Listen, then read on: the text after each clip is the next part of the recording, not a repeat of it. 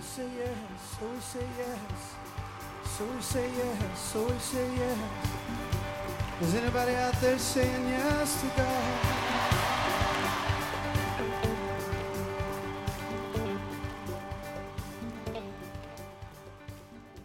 Thank you, Lord. We bless you this morning. God, we come before you. We thank you for the work you're doing on earth, that you would include us. We thank you for salvation, redemption, forgiveness, instruction, correction, revelation. We thank you for conviction of the Holy Spirit to keep us uh, in line, on time, in order. And we want to be right beside you, God, in these days, more critical now than ever. So we would ask you, God, for an outpouring of your presence this morning. God, for uh, everything that needs to be accomplished in us, we present ourselves before you. Again, we ask you to open your word to us, God, so that we might understand you yet better. There are things that are mysteries intentionally, there, there are mysteries simply because we don't know them. Either way, we need your help today. So we bless you, God. Thank you, Jesus. Amen. So we do have um, we do have new people who are going to be downloading. Our downloads are flying, and um, and there's supposed to be some people here. We'll see whether they make it in the blistering blizzard that's out. It's probably about I think 12 flurries of pieces of snow fell right on our street today. Um, again, there's uh, if you're new to the notes, all the red stuff is just talking about technicals. Red is usually so I don't miss saying something. Um, sometimes if there's blue into red, it means I'm commenting or it's something I quoted someone else or red into blue. Work with me on my notes. Um, if, so, if you're online or listening to a podcast and you don't have a, a, link to the live Zoom, somehow get in touch with me. That would be really easy, and um, we'll put you on that list. I sent a lot of attachments, I think around 5.30 or 6 this morning. Um, some of them are duplicates of what I've sent in the recent past, so you have them in one piece. Some of them are modified a little bit. I want you to have those though. And there's way more that I did not send just because there's so many theories and there's so much overload on these four critical uh, scriptures at the end of Daniel 9. So I, I, just want you to have that. And you can study, and, and there's even links in those. So you, if you want to go into the swamp and live there the rest of your life, God bless you. I don't intend to be there. Um, one of the things that I did do is I sent you my Daniel at bat. It's a uh, it's an ancient picture that I modified, putting the baseball bat in Daniel's hand. But that representation is him actually reading the Belshazzar writing on the wall. It really has nothing to do with Daniel nine.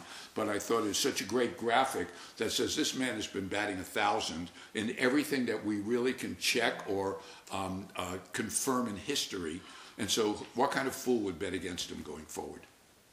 That's mind-boggling, and that's it's you know the the Jewish people have um, in many ways sort of bet against him. They placed his writings in what's called the writings of the scripture, the canon of their scripture, as opposed to in with the prophets, mm-hmm. because they were tr- for 400 years after the cross, there was a massive intentional effort to sway um, to, to sway the Jewish mindset away from eschatology, which is the study of end times, because it points right up to the, the Savior, the the, the you know, the Antichrist. It speaks of so many things. It, it, it, pointed forward from the book of Daniel being written. It pointed forward to, um, you know, one empire taking over another empire. And, you know, we have, um, we have Alexander the Great eventually dying at 33 and his, him not having any of his own lineage and four kings uh, spread out from him.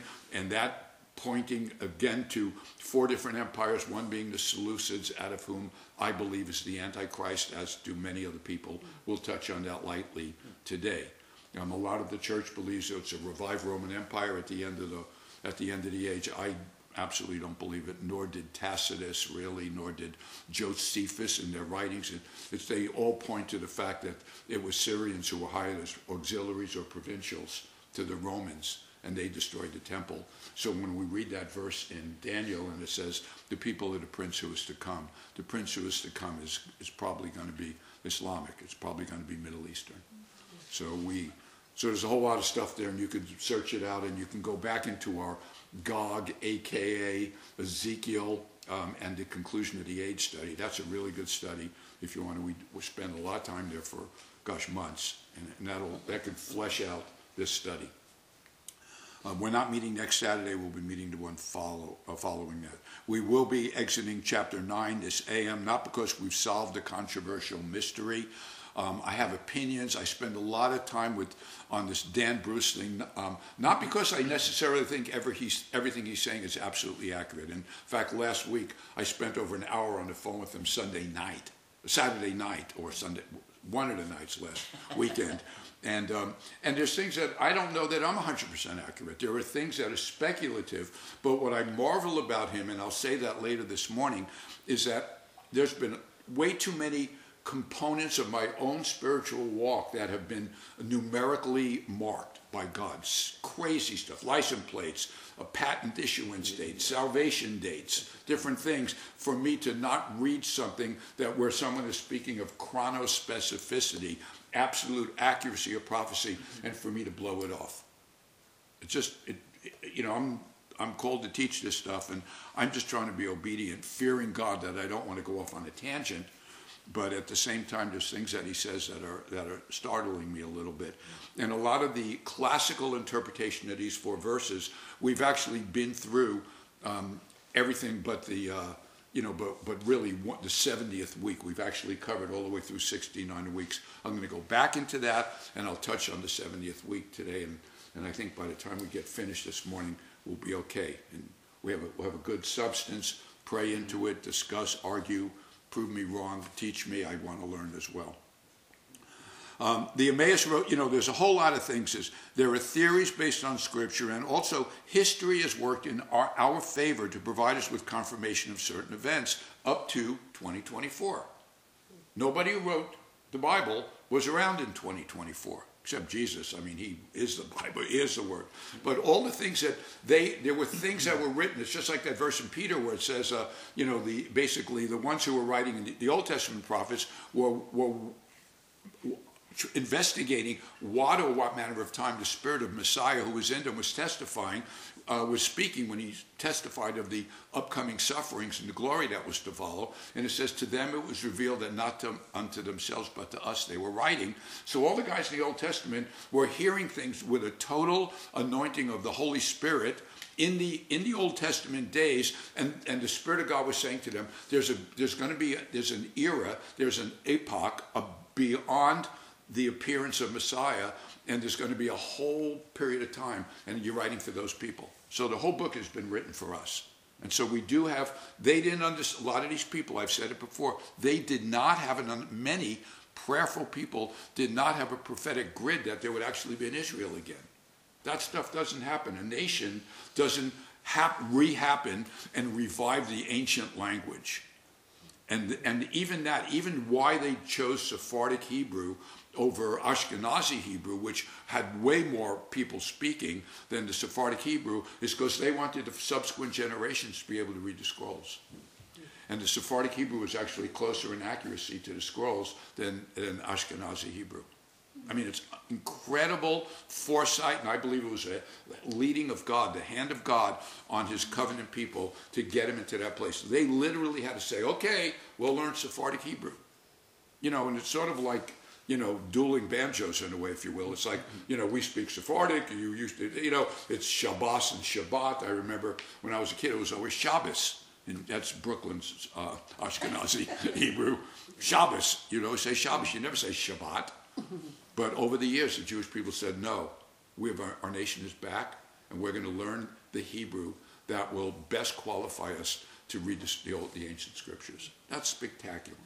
So, you know, the Emmaus um, Road disciples, they say, We were hoping it was he who was going to redeem Israel. They tell it to a Jesus that they couldn't recognize that God had covered their eyes. In the book of Acts, um, the same thing happens. They go, Therefore, when they had come together, they asked him, Jesus, saying, Lord, will you at this time restore the kingdom? So people are constantly wondering. They, there are things in Scripture that are told us, but not clarified as when. And there's other things that aren't even clear as the what. And we know, I did it, I read it last week and I've read it before, that there are things in Scripture that are so specific it's goofy. You know, I'm saying, well, that's like a little thing. Why is it so specific? I believe God's saying, I can be specific when I want to, and I could be prophetically ambiguous when I choose to. And I really believe the takeaway for us is He's calling us to be spirit filled, spirit led, spirit, Holy Spirit obedient, so that we don't have a spreadsheet. So we just don't take the ball and run with it. And that's exactly what we would do. So a lot of it's frustrating because you want to know more, but it, but we, we know enough that we know what we should be doing. And again, I said this last week, St. Jerome was in 400 AD. He was already questioning the wording of the word weeks because the word in Hebrew is actually sevens. And, and I, said it again last week that it has to do with a cutting and covenant. It comes from the letter shin. It's very sacred. We get Shabbat and shalom and Shabbat, vow and oath from that very same word. So it's very wild. It, there's a there's a thing there that has to do with the, even the assumption that it means weeks, which has been taught in a Western church, but people were questioning it as early as 400 A.D. Jamieson Fausset Brown in 1871 didn't know didn't know what we know has happened on Earth, so they made some assumptions. There's things I've quoted in the past what they said. Gee, it sounds like uh, Mohammedism, but Mohammedism is waning. So they were looking at it the lens of 1871, and it looked like things were sort of petering out with, with Mohammedism. And so they were willing to literally read their Bible and interpret prophecy with a, with a foggy lens. We have to be careful we don't do that. We have to be careful. Meanwhile, our Lord tells us to his disciples in Matthew 24 when you see the abomination of desolation, spoken of by Daniel the prophet. He confirms he's a prophet. It's standing in the holy place. And then Jesus, this is a parenthetical of Jesus. This isn't a Bible writer. Whoever reads, let him understand. Jesus is saying that. He's saying basically, go back, I'll open that book for you when you see that. Now, a lot of people want to say, well, that had, there's been many things that were abominable in the temple, many things that were abominations that caused the desolation of the, of the holy presence of God over many, many centuries. But if you read the context, and uh, you know we've read this many times, but we're going to read it again because what's critical to these verses is there's a time marker on it in verse 29, and it says immediately. So he can't be talking about AD 70. He has to be talking about a future date here. Because the word in Greek is euthios. It absolutely means forthwith or immediately. Like, you know, you do this and, and not tomorrow, but it means immediate, immediately, immediately. And if you look where the word euthios shows up in the New Testament, every place else is it's inarguable. It's like he turned left and he turned right kind of scripture. It's like it was an immediate. So listen to what Jesus is telling us.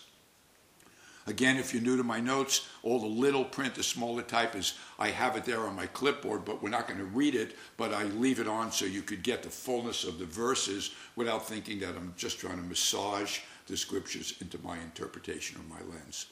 For then there will be great trouble, great tribulation, such as has not been since the beginning of the world until this time, no, nor ever shall be. It's clearly in line with, uh, with, with Daniel 12.1. For false Christs and false prophets will rise and show great signs and wonders to deceive, if possible, even the elect. And then he says, See, I've told you beforehand. He says, Be careful. He says, You'll never be able to say I didn't tell you.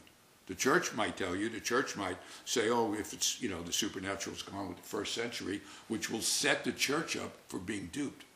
Because they'll never see the real. They'll therefore look at the counterfeit. It'll look legit to them. Then he goes on in verse 29, which is a time marker, Euthios, immediately after the trouble, the tribulation of those days. The sun will be darkened and the moon will not give its light. The stars will fall from heaven and the powers of the heavens will be shaken. Then, at that time, the sign of the Son of Man will appear in heaven. We cannot apply that to 70 AD. It would, it would be folly to do that.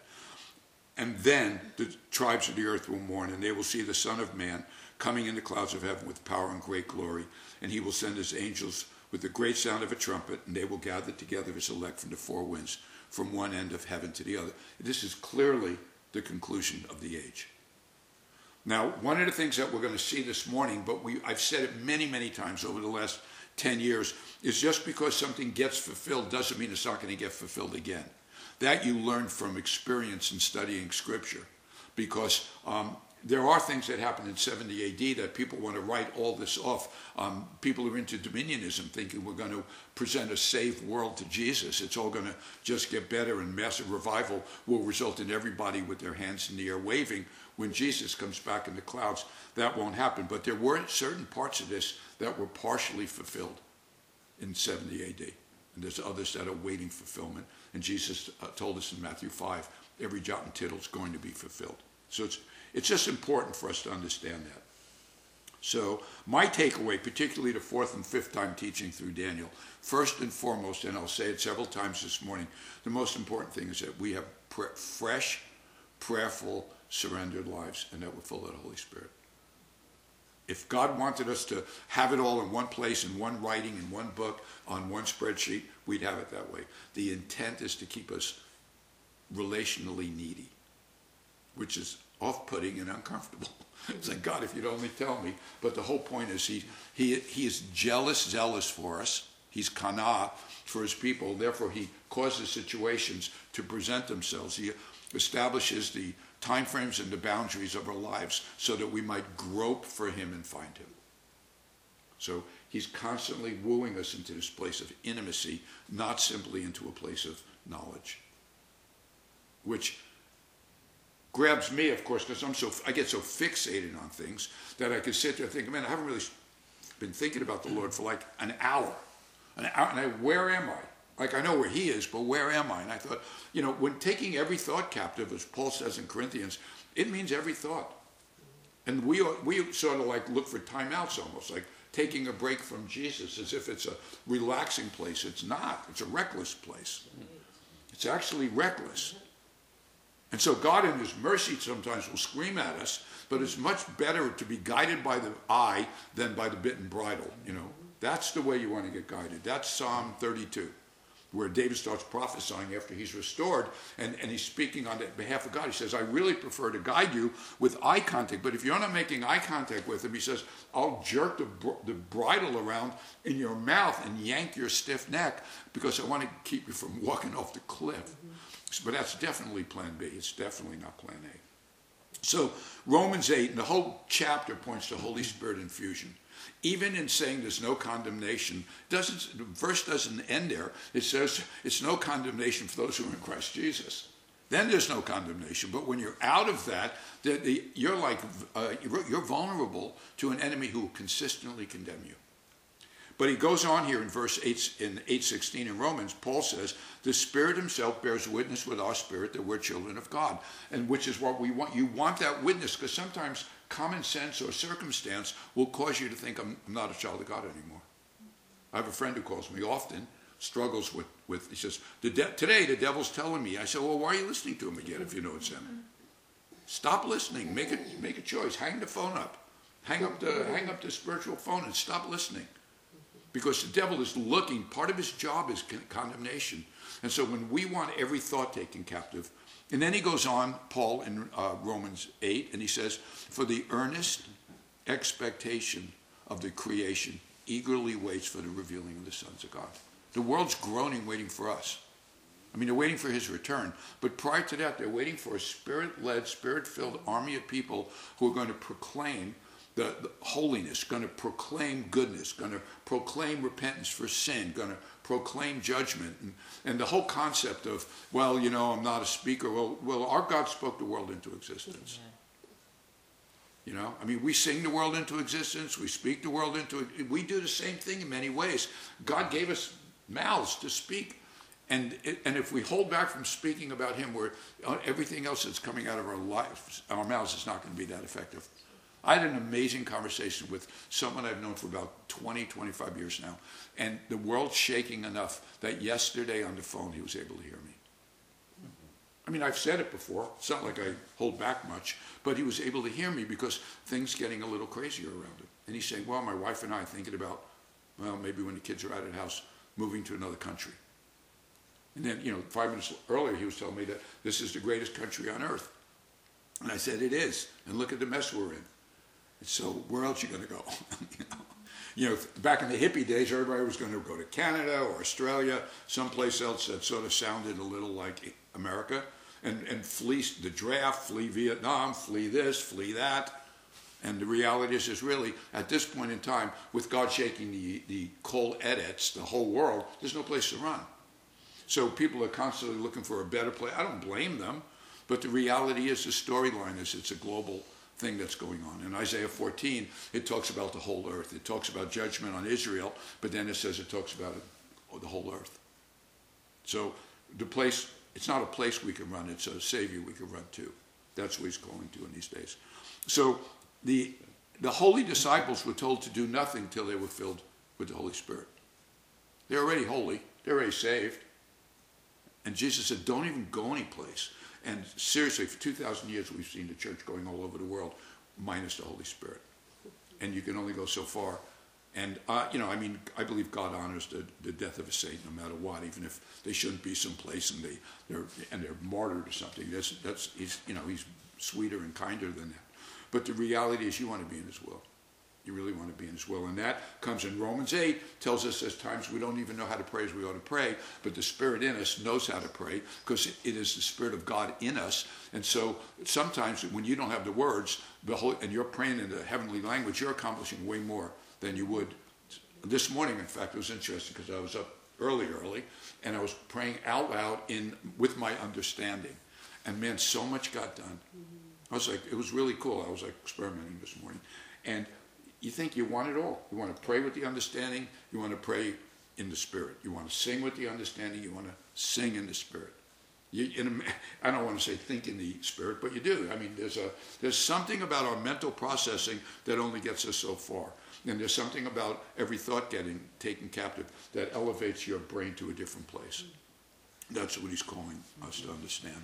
The perfect clock is the only perfect clock. I just changed the battery in this old guy on the wall here. The only perfect clock is owned and controlled by the creator of time. Yeah. His clock's perfect. And I've had, I've told you before, but I've had some crazy timing events in my life. Very cool things. Just God, just confirming things to me. You're on time. You're this. You're that. And and it, it's and this clock is really a beater. But um, I don't want to get rid of it because it has a spiritual history. I mean, I've there's have events that God used that clock to speak to me about something. So the verses one more time. These are the verses that we're in this morning. Daniel 9, 24 through 27. We've been there for weeks. 70 weeks are determined. Now, we have read them all in context with very little commentary. I'm breaking them down a little bit here. 70 weeks are determined. So, in reality, in Hebrew, it's 77s are determined.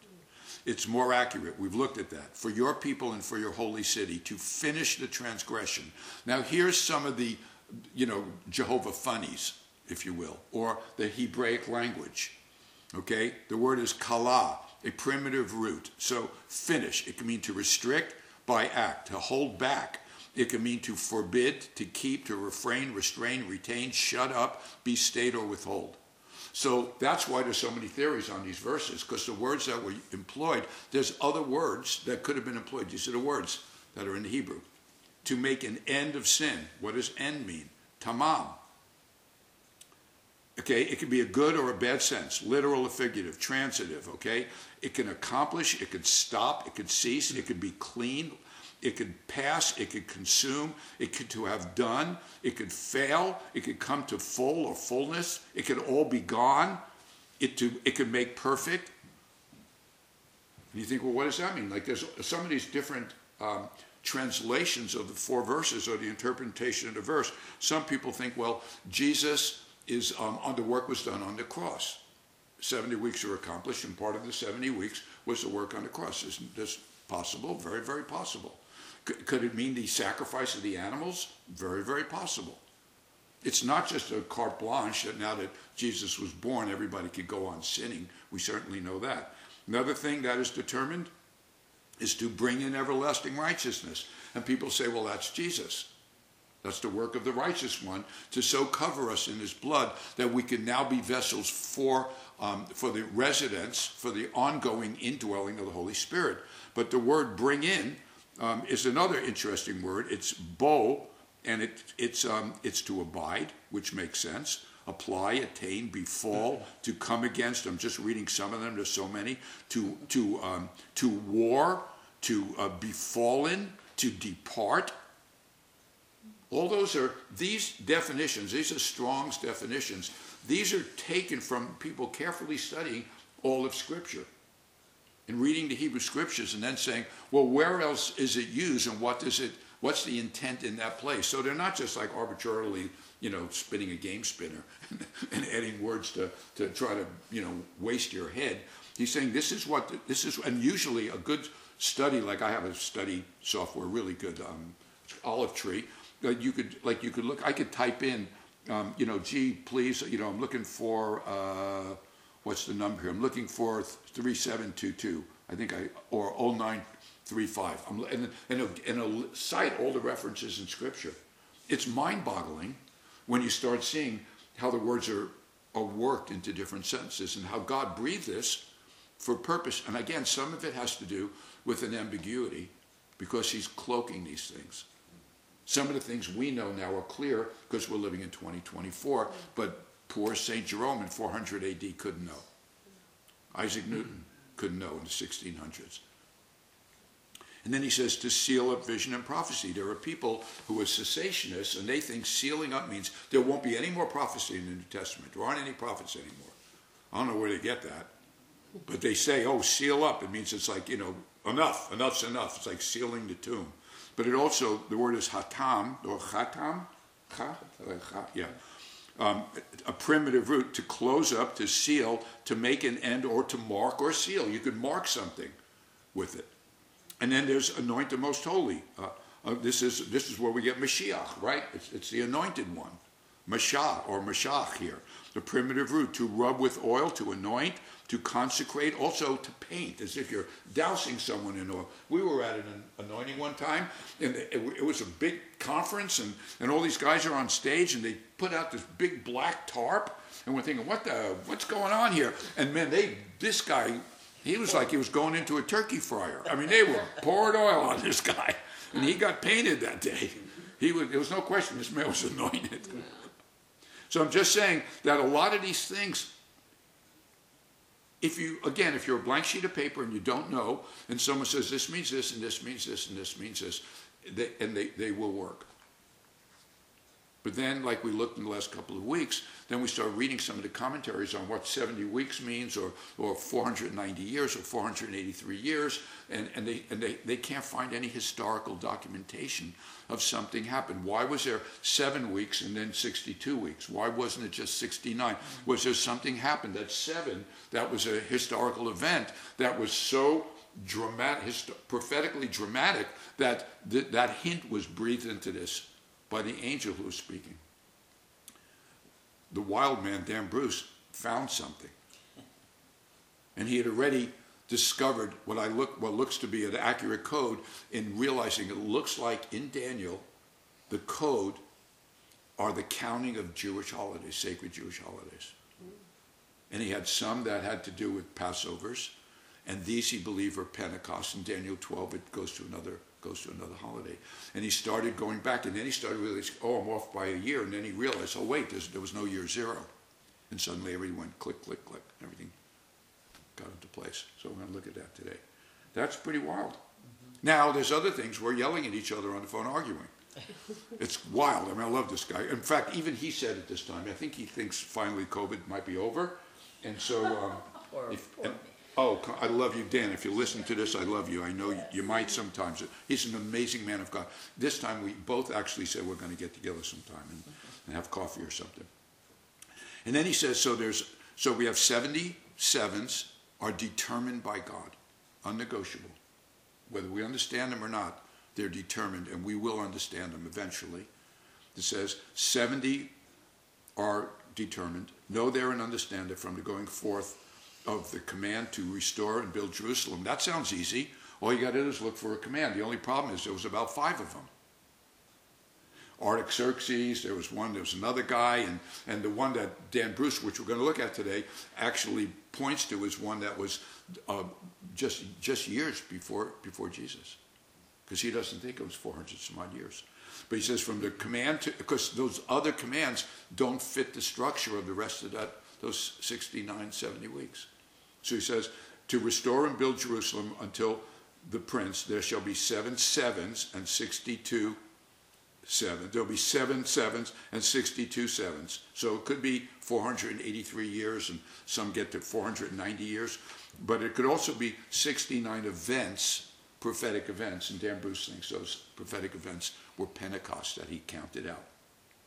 The street shall be built again and the wall, even in troublesome times, which totally points to us that whatever your eschatology is, it's not going to be easy days. They're troublesome times.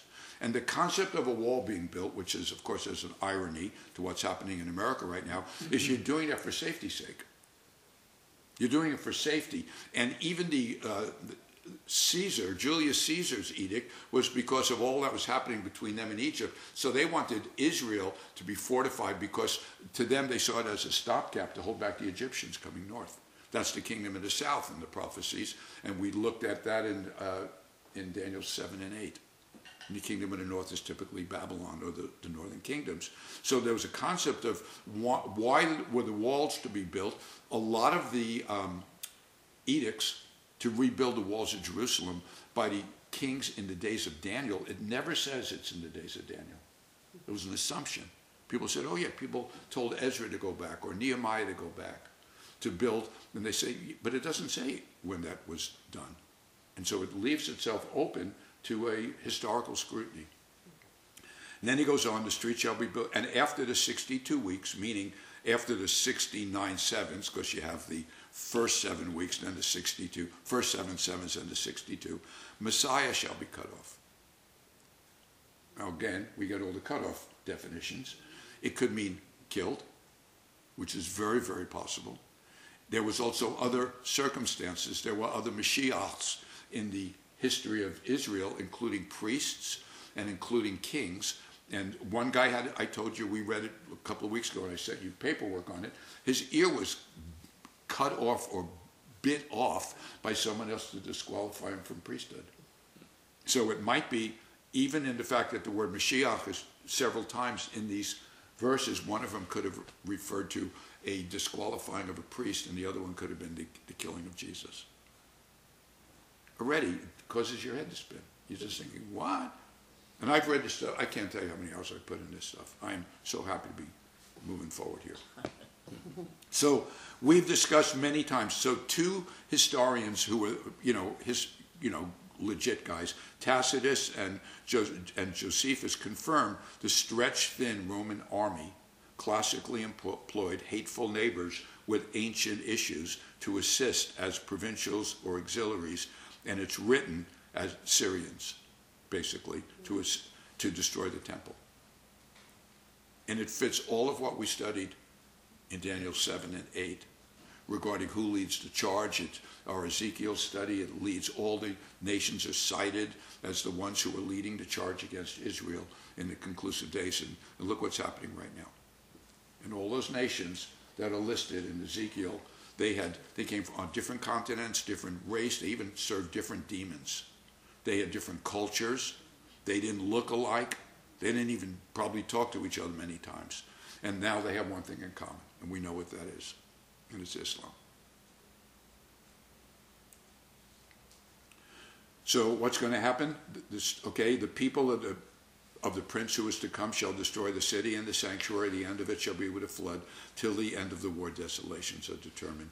Then he and he, the prince who is to come, likely, although according to Dan Bruce, the prince who is to come, who's confirming here, he thinks it could actually be Jesus, which is a, I, I've sent you on the bunny trail to read Daniel, Dan Bruce if you want, buy his book if you want, read it, but it, it, he doesn't take and he doesn't make, he doesn't disqualify Jesus as a savior of the world, as the only one who died for our sins. Uh, we're going to look at a little graph today, and you'll see where he's getting to here. He goes, But in the middle of the week he shall bring an end to sacrifice and offering. If you see this as the Antichrist setting up a worship system for himself after three and a half, uh, three and a half years of seven years, that totally makes sense. If you see what Dan Bruce provides and what other people say in counting sevens, it gets your head spinning again.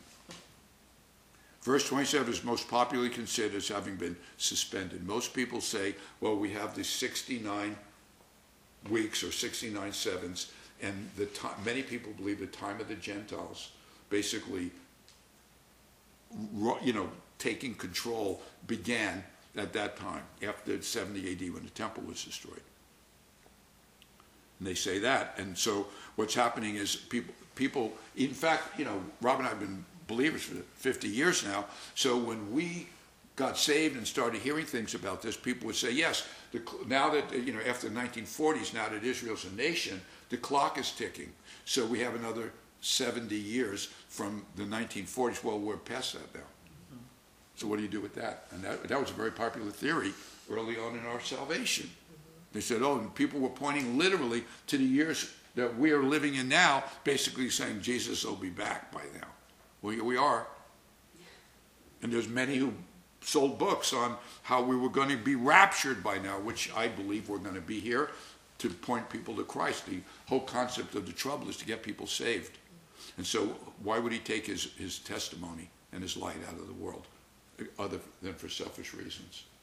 I always say, I, I hope I'm wrong. I, I'd love to be wrong here. I'd love to, I'd love to get my harp soon. But meanwhile, it probably isn't going to be that way. So I'm just saying that as the clock does continue to tick, we start looking at certain things that were very, very popular that can't, don't have credibility anymore. Mm-hmm. Which again drives you to your knees, saying, I just want, God, I just want to be found in you. I just want to be found in you. So, to our general understanding, you know, there's a prophetic gist here, and that is trouble. There is warring, raging kingdoms, because remember, every doctrine, every theory has to be weighed against the echad of the entire book, the wholeness of the book. Even though the 70 week prophecy is only in these four verses and people have taken it and run with it, this has to work in context with everything that's being written in Thessalonians, in, you know, in, in Revelation, in Zechariah 14, 12, and 14, in the last six chapters of Isaiah. It all has to, that's, that's the completeness of God. This is, our, this is when people say the scriptures testify of themselves. It's basically saying to you, you, you it's the whole scroll. And, and Dan will say, well, I'm really focused on Daniel. And I say, well, yeah, but there's this and there's this. And it's not that he doesn't know his Bible. He knows his Bible well. But I'm saying we really want to have a, a really a, a, universal understanding of what the whole book's telling us. Because it'll help balance us out. It'll sober us so we don't lean over too far. So this is a chart that, that Dan Bruce has in one of his books. And I put it here. I added a couple of things on just for clarity. So he's saying that he counted 70 weeks equals 70, 77s, if you will, equals 70 Pentecost. And he started at 42 BC. That's not a long time prior to the, the days of Jesus, 42 BC. Because he kept looking at the earlier commands to build the temple and he couldn't find any historical dates. And you think we have a doctor who's there pretty accurate usually, you know, we have we have him. We have a we have a tax collector who wrote. He was probably knew how to keep things in columns and lines. He was an accountant. Yeah, he was an accountant.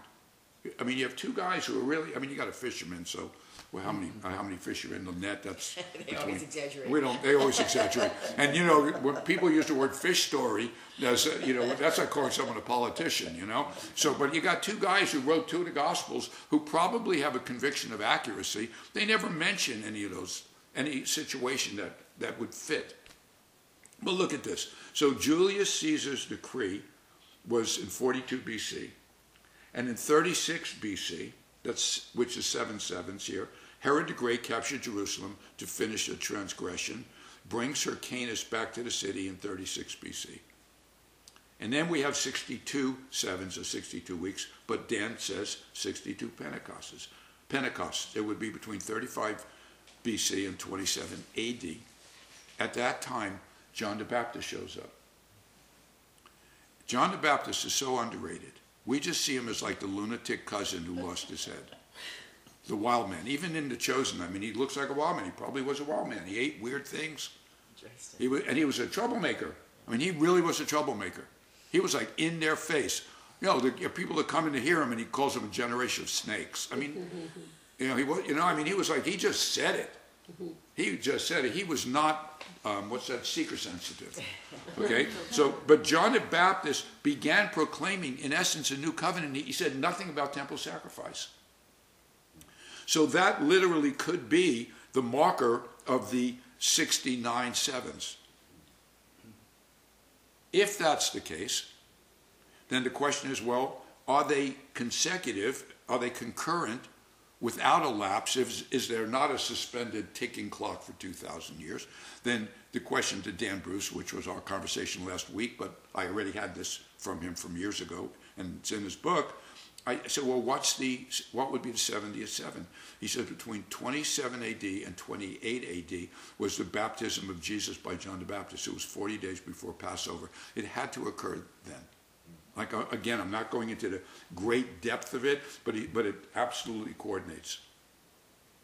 It absolutely coordinates. And he says, I found. He says, I didn't make these things up. I mean, when you start studying his book, it lends so much credibility to the things that he has been called in to evaluate. So he necessarily would be required to confirm a chrono-specific, accurately timed noted event that would mark the 70th seven, and he was able to do it. So the chart, consider, we discussed in the past few weeks, the baptism of Jesus, the Lord's statement that sinless Jesus was to be baptized to fulfill all righteousness. He didn't need to be baptized for his sin, but he was actually initiating, this is an initiation of a new covenant, perhaps to fulfill Daniel 9, the prophecies of John the Baptist, the angelic announcement, his correlation to Eliyahu, Elijah, his position in the redemptive plan, they can't be overestimated. I mean, it was a big deal. He was a big mishigas. He was a big deal.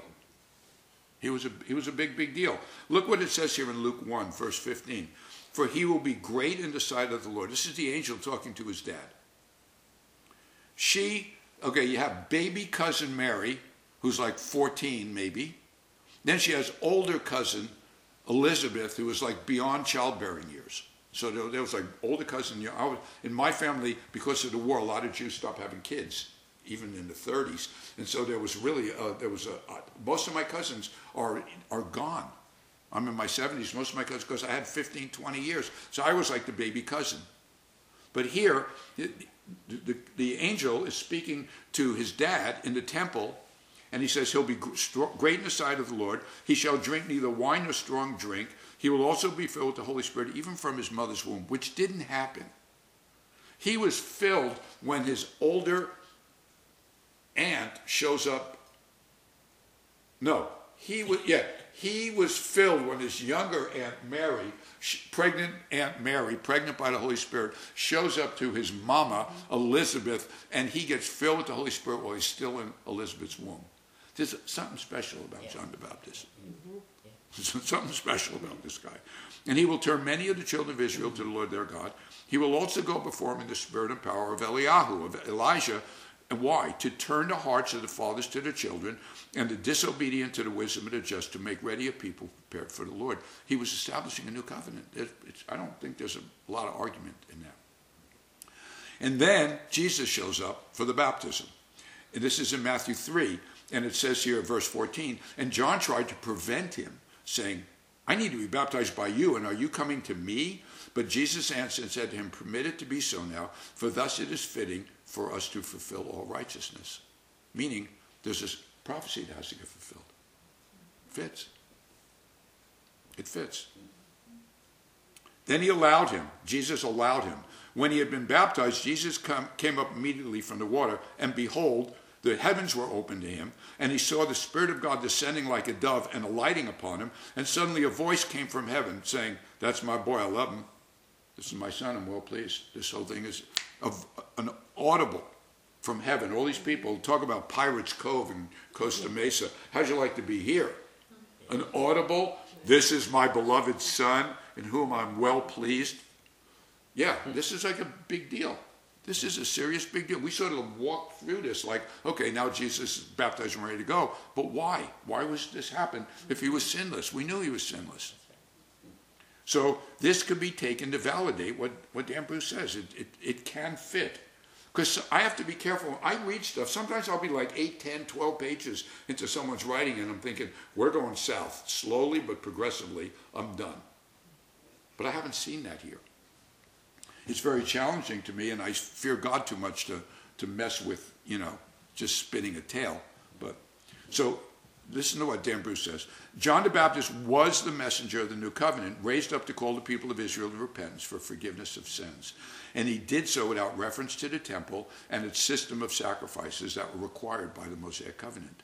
the symbolism of John's use of baptism by submersion in a body of water, the Jewish practice of purification called a mikveh, that represented purification of the soul from bodily sins would have been well understood by the Jews who heard this message and sought his baptism. The use of the Jordan instead of still water has to do with living waters. It's, the whole thing's powerful. The whole thing was purposeful and powerful and public. And then we go back again to Malachi. Behold, I send my messenger. He'll prepare the way before you. And the Lord whom you seek will suddenly come to his temple, even the messenger of the covenant in whom you delight. Behold, he's coming, says warrior God.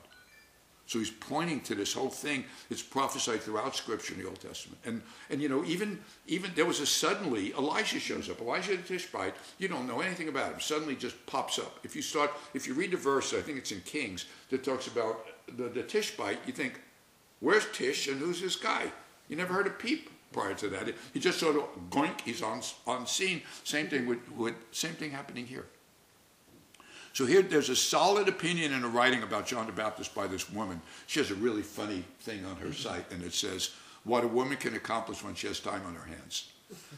It's really, really well written. It's a great storyline about John the Baptist. It's all biblical. It's very good. So one co- conclusion arrived at by John by Dan Bruce, which does not contradict Scripture, because if I don't know something, I want to see. First thing I want to make sure is it doesn't contradict Scripture. Because if it does contradict it, then it's suspect. But it doesn't contradict it. He writes When the details are examined closely, the 44 BCE decree by Julius Caesar can be seen to fit the description of the text of verse 25 in Daniel 9 exactly. In it, he, Caesar, decreed that Hyrcanus II, who served as the high priest and also as ethnarch of the Jews, uh, for, for, between 63 and 40 BCE, was granted the city and the people of Jerusalem to rule as he saw fit, and the decree gave permission to rebuild the walls of Jerusalem that had been destroyed by Pompey 20 years earlier in 63 BCE, when Rome first established its sovereignty over Judea. The lack of walls, which had included large tower gates with broad places behind them for assembling troops, and a moat or a trench at the base of the wall to increase its height prior to their destruction by Pompey, had left the city vulnerable to its enemies, especially the hated Parthians to the east, as well as the Egyptians coming up from the south. So Rome wasn't doing this to fulfill a prophecy. Rome was doing it for political stability and military stability in the air. God often would use a nation, and they thought they had an agenda. God said, "No, I'm just using them." That's why He called Nebuchadnezzar his servant. And if you can read Zechariah one, and you and other places where in pride the the you know the the Babylonians or other people say, "My strength, my might did this, I accomplished this," and the Lord says, "You're toast someday. I'm just using you." You're, is the axe going to boast to the one who wields the axe? People don't realize that. And most of those nations and empires are long gone, and the Jewish people, against all odds, are still here because God's faithful to his covenant. Caesar wanted to refortify Judah to serve as a defensive buffer between the Parthians and also Egypt, Rome's breadbasket. So he was eager for his figurehead ruler in Judea, Hyrcanus II, and the procurator Antipater, Romans appointed power behind the throne, to begin rebuilding the city walls as quickly as possible. So they were not doing it to fulfill a prophecy, but they were doing it. They might well have been doing it to fulfill this prophecy. And Dan Bruce is like studying history. And there's 20, 30, 40 pages of history. We're going to look some of it as we get into chapter 11. You're going to see why Daniel, holding the baseball bat, is batting a thousand. Because he kept prophesying things, and, and we could check a ton of them off. Meaning, what we don't know, don't bet against. Don't bet against Daniel. I'll go back. The third key to interpretation of the prophecy is to understand the time period meant by the Hebrew word weeks, which is a Strong's word. As already mentioned, most traditional expositors have interpreted the word weeks, meaning a week of years. In other words, a week in Daniel is interpreted by them as meaning a period of seven years. In such a scenario, the seven weeks then becomes 49 years, 62 weeks becomes 434, but they can't tack them onto historical events that would warrant the prophecy. So maybe we don't know them yet, but it makes you wonder. I mean, we're discovering a whole lot of stuff. We're dig, dig, dig, digging. They're finding things every day and they can't do it. Week of years is not the meaning of the word weeks. This is Dan Bruce used to specify. If you read reviews on Dan Bruce, people call him names. Oh. this nutcase, this, I mean, they call him names, like, you know, because it doesn't agree with what they were taught. They call him a nut. What if he's right? What if he is? Maybe he's not right in other things. There's things I think I, I try to speak into him. You know, he, you know, he came out of a different background than me. I, but I'm just saying, what if he's right? And 62 weeks in verse in that verse, the word weeks is used in the same way that elsewhere in the book of Daniel, Jewish calendar units were used as cryptic references to Jewish festivals. In the eighth chapter of Daniel, the phrase evening mornings was used to indicate Passovers, and we went through that.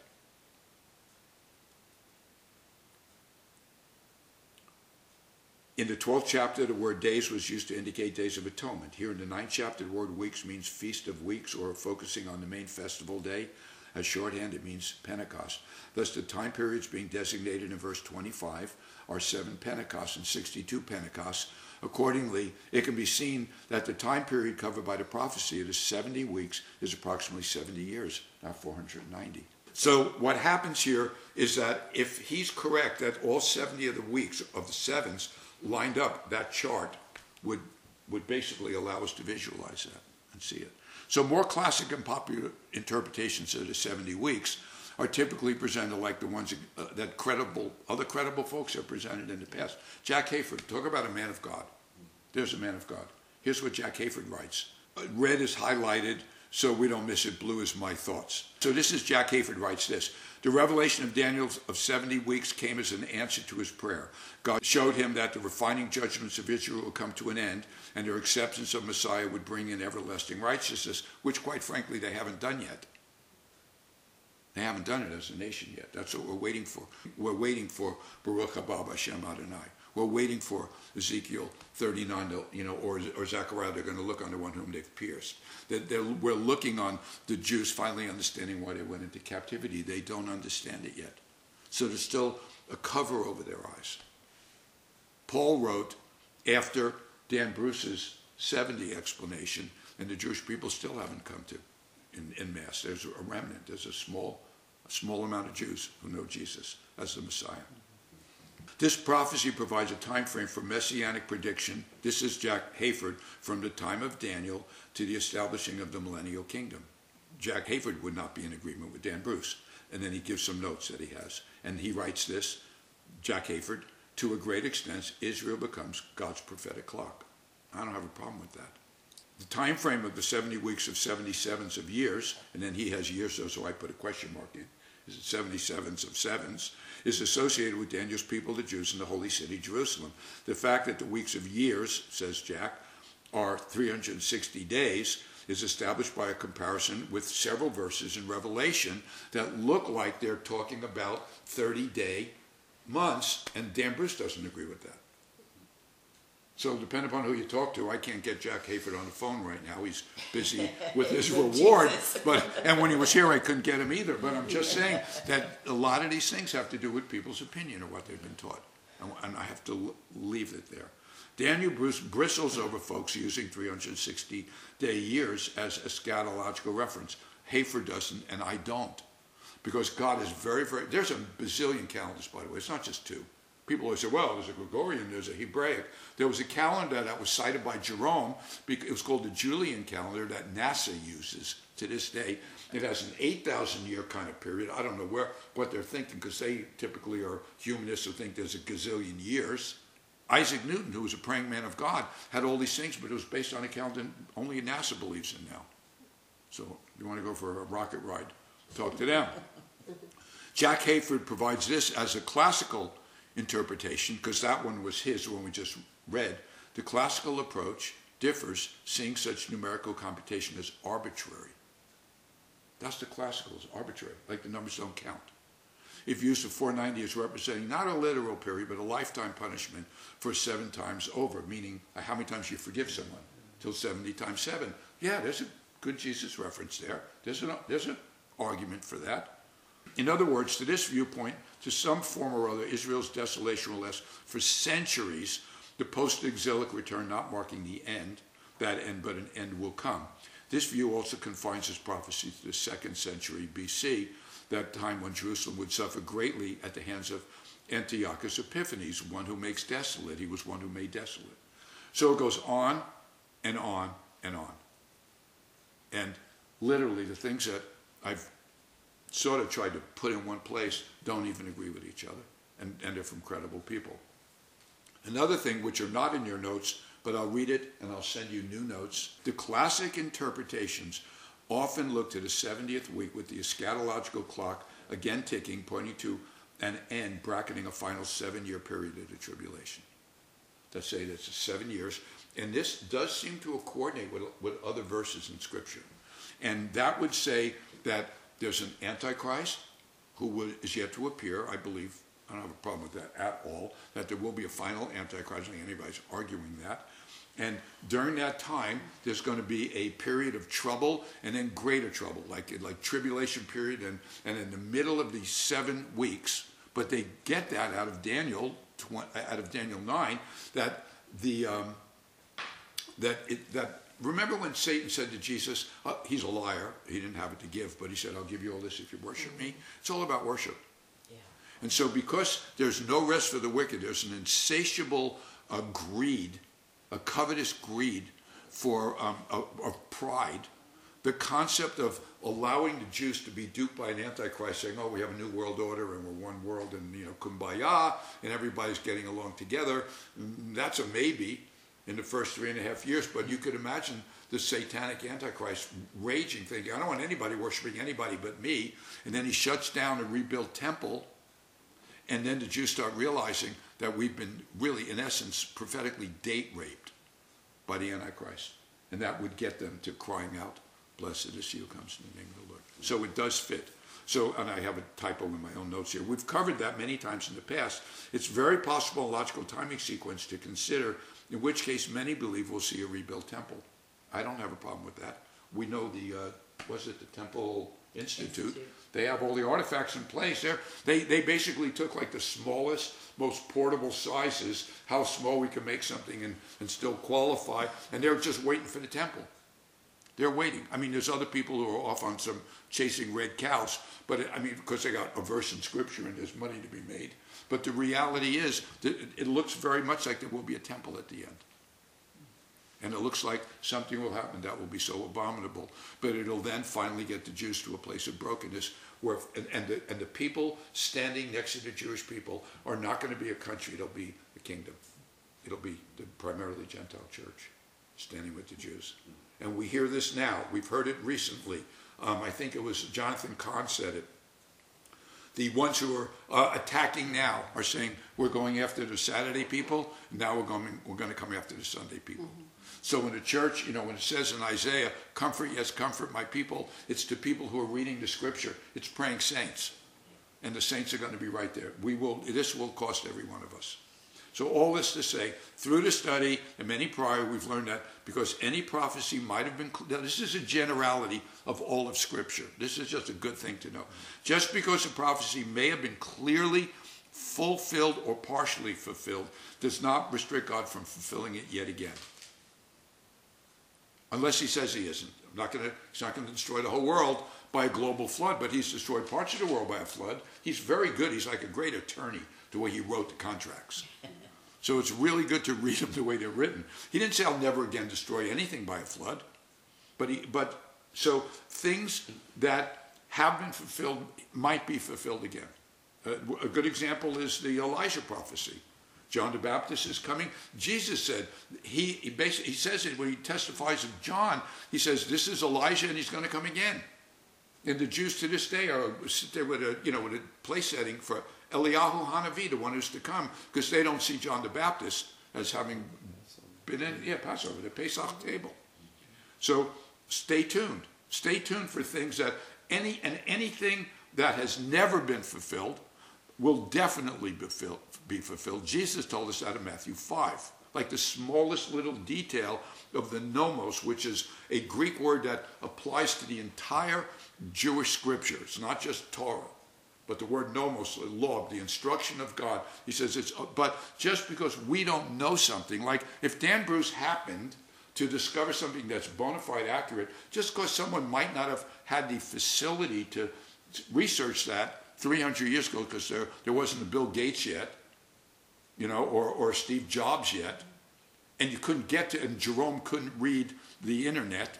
Jerome didn't have access to Google. But there's things that we have right now. We're able to uncover things that to prove that they work now. It might require adjustment on our part, or at least a prayerful flexibility of the days in which we're living. Because if some of the, th- our vision, including my own, my vision of eschatology is the things I know haven't happened yet. I always say that, HHY. There's things that clearly haven't happened. He hasn't come in the sky yet. There hasn't been a seventh trumpet yet. Every eye hasn't seen him yet. There's a lot of things that simply haven't happened. You can bet on it. We are betting on it.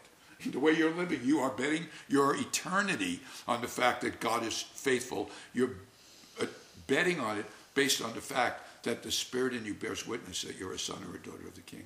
And He's changed your life. Yesterday, I was on a Zoom call with two guys I got to lead to the Lord in the last five years.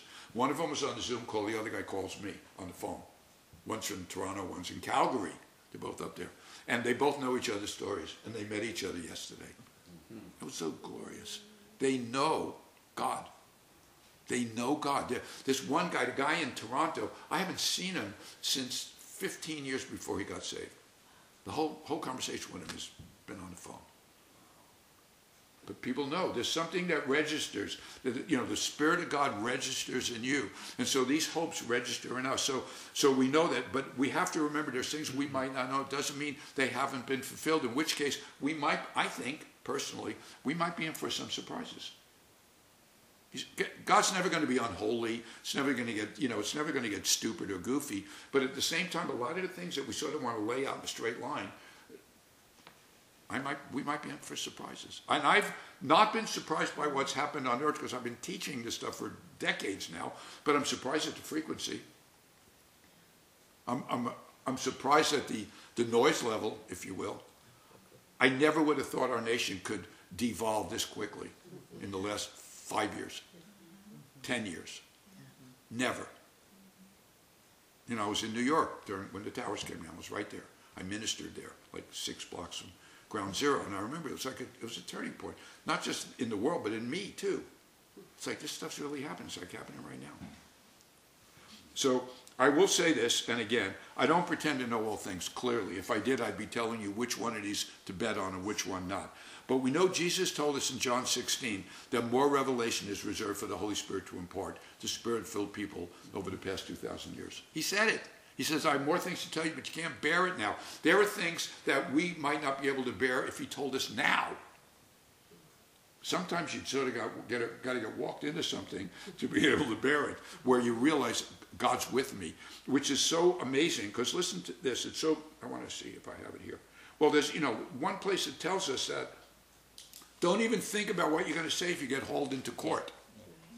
You think, wait, he's saying you be prepared. It's not preparing your words. He says, I'm going to so anoint you in that day. If, if you're called into that place, I'm sovereign over you. And you know how people say, oh, so and so should be talking? Remember Moses mm-hmm. arguing about Aaron was a much better public speaker, and God got angry. So when God calls you to do something, He called you because He wants you. And so you'll be fully equipped. You'll be the perfect person. And so it's amazing. John 16 says this Nevertheless, let's see, how am I doing time wise? We're doing good. Okay, we're finishing up.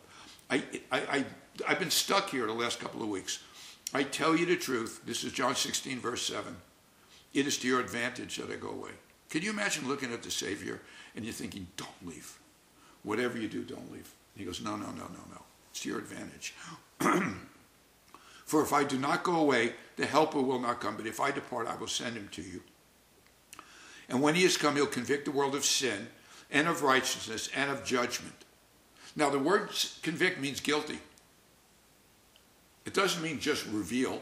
If you go, if you're in court and you're found innocent, they don't they don't call you convicted. They take the cuffs off and they and they and they wish you the best and they and you leave front steps and someone hugs you and you drive off in a Mercedes. That's how it works. Right? You're either set free or you're convicted. Convicted means you did something wrong. And he's saying here the Holy Spirit's going to convict the world of righteousness. You think righteousness is good. What is this saying? This is telling us that the righteousness of the world is humanism. And that has so permeated the church and so infiltrated the church that we've dialed down the judgment of God. We've dialed down the fear of God. We've dialed down warning every man because we just want to love them into the kingdom. Loving someone is warning them. And so what's happening is we have people who don't want to read these things because they're offended. They're offended by truth. And that's again, it's funny. Even Dustin said it last week at church, and he says, "Yeah, Elliot's always talking. He wasn't criticizing me, but I do. I always talk about men's hearts failing them for fear. Those are going to be saints, thinking, ah, I wasn't on my grid. God is good. You know, you go to a conference, God is good all the time. You know, yelling back and forth like a high school pep rally. He is good all the time, but His goodness is is centered on righteousness. And so when the Holy Spirit comes, it starts shifting." Something in you over the course of your walk. And people will say, well, you now you're boneheaded, now you're narrow-minded, now you're this, you you know, you're not open to this, don't you? You know, there's like, well, there's, you know, why do you get to the absolutes? This, it, the book is absolute. And so he says, he is going to convict the world of sin, righteousness, and judgment. Of sin because they do not believe in me. That's an easy one. Yes, amen. Of righteousness because I go to the Father and you see me anymore. Why in the world that? And he's saying the righteousness of God required Jesus, his son to be destroyed on a cross, murdered, lacerated, flayed, spit on, nailed. That was the righteousness of God. And this whole 70 week prophecy came after Daniel basically laid it out, having looked at people who for 70 years had fishhook scars in their faces and he's saying, God, you're righteous. We had to, this had to happen because you're righteous. Because your righteousness means you are you are one with your covenant. You are one. Chesed. It's that love that's based on covenant. He says you are righteous, and so because of your righteousness, you're not going to break righteousness to love on me. It doesn't work that way. And so we don't want to address the fact of what God allows or what even God causes and so we, again, the jeopardy is going to be a praying church who doesn't even understand the prayer language, binding in Jesus' name what Jesus is doing. Because the scriptures tell us these things are going to happen. And then saints melting. We don't want to go there. All right. We're desperate for more of God. Bottom line, hungry, hungry, hungry. Okay? I continue to learn a lot about the cryptographic interpretation. The example, history or scripture or both will provide one or two marker points. There's two things, terminus et quo and terminus ad quem, which is Latin, but it's looking for a starting date or an end date. And it's sort of interesting because there's prophetic words that have been given to me, and I'm searching our life it, licensing contracts, because you know I'm an inventor and we have things. People have given me prophetic words. I'm trying to find a dating because of things that have happened in my life. I'm doing it as a little prophetic hobby for me right now. But there's certain things that we're learning. And we know that God could be specifically specific or purposely prophetically ambiguous. We know that. Meanwhile, here he goes. This is what I wanted to show you before. Luke. When they bring it to the synagogues and magistrates and authorities, do not worry about how or what you should answer, what you should say. Why? For the Holy Spirit, who hopefully you've been in intimate fellowship with, active, prayerful, obedient, holy fellowship with, will teach you in that hour, in that very hour, what you ought to say. That's amazing. This is why we want to be surrendered. Stop, I'm saying it to me too, stop justifying compromise in your, in your life. Don't do it. Just don't do it.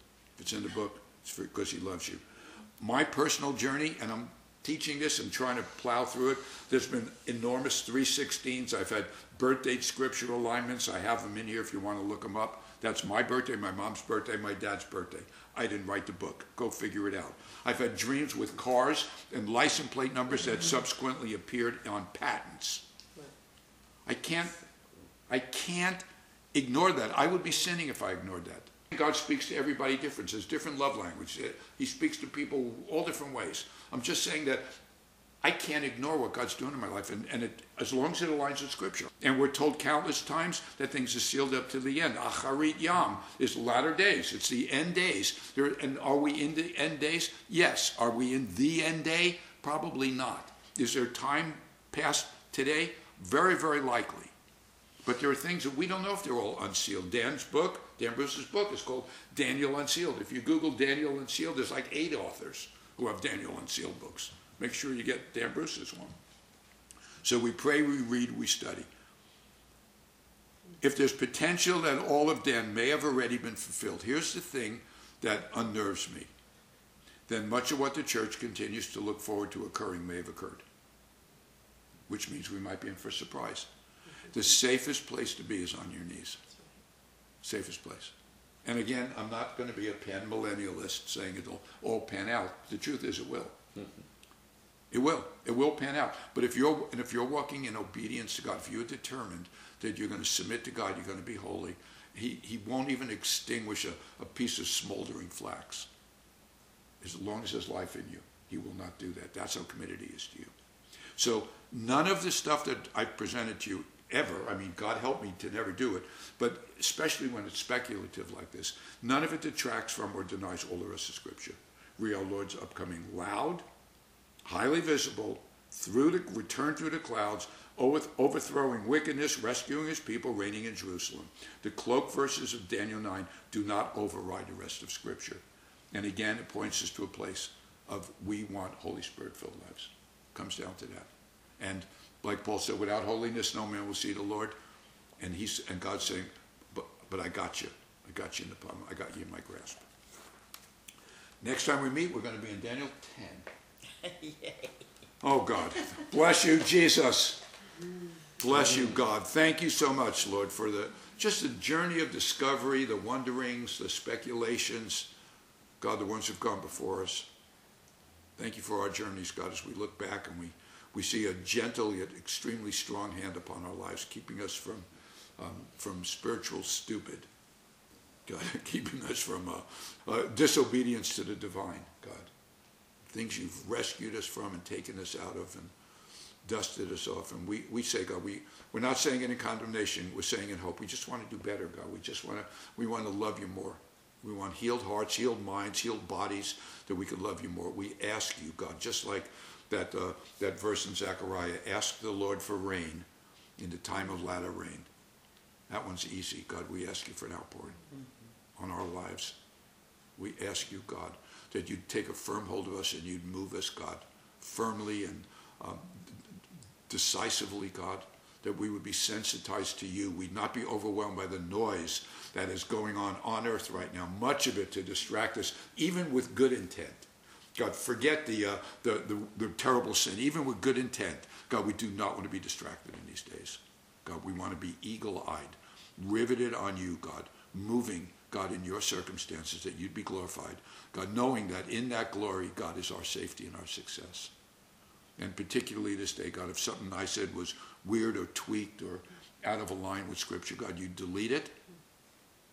And God, if it was of you, God, that it would just, uh, it would help us build a storehouse of love for you and understanding and stability, God. And we bless you, God. And we, uh, we're going to try to all say it at the same time so I don't have to edit, Lord. But we all unmute our mics at the same time so we can say we're in agreement with your plans, Lord, and your saints we say amen. Amen. amen. So we say yes, so we say yes, so we say yes, so we say yes. Is anybody out there saying yes to God?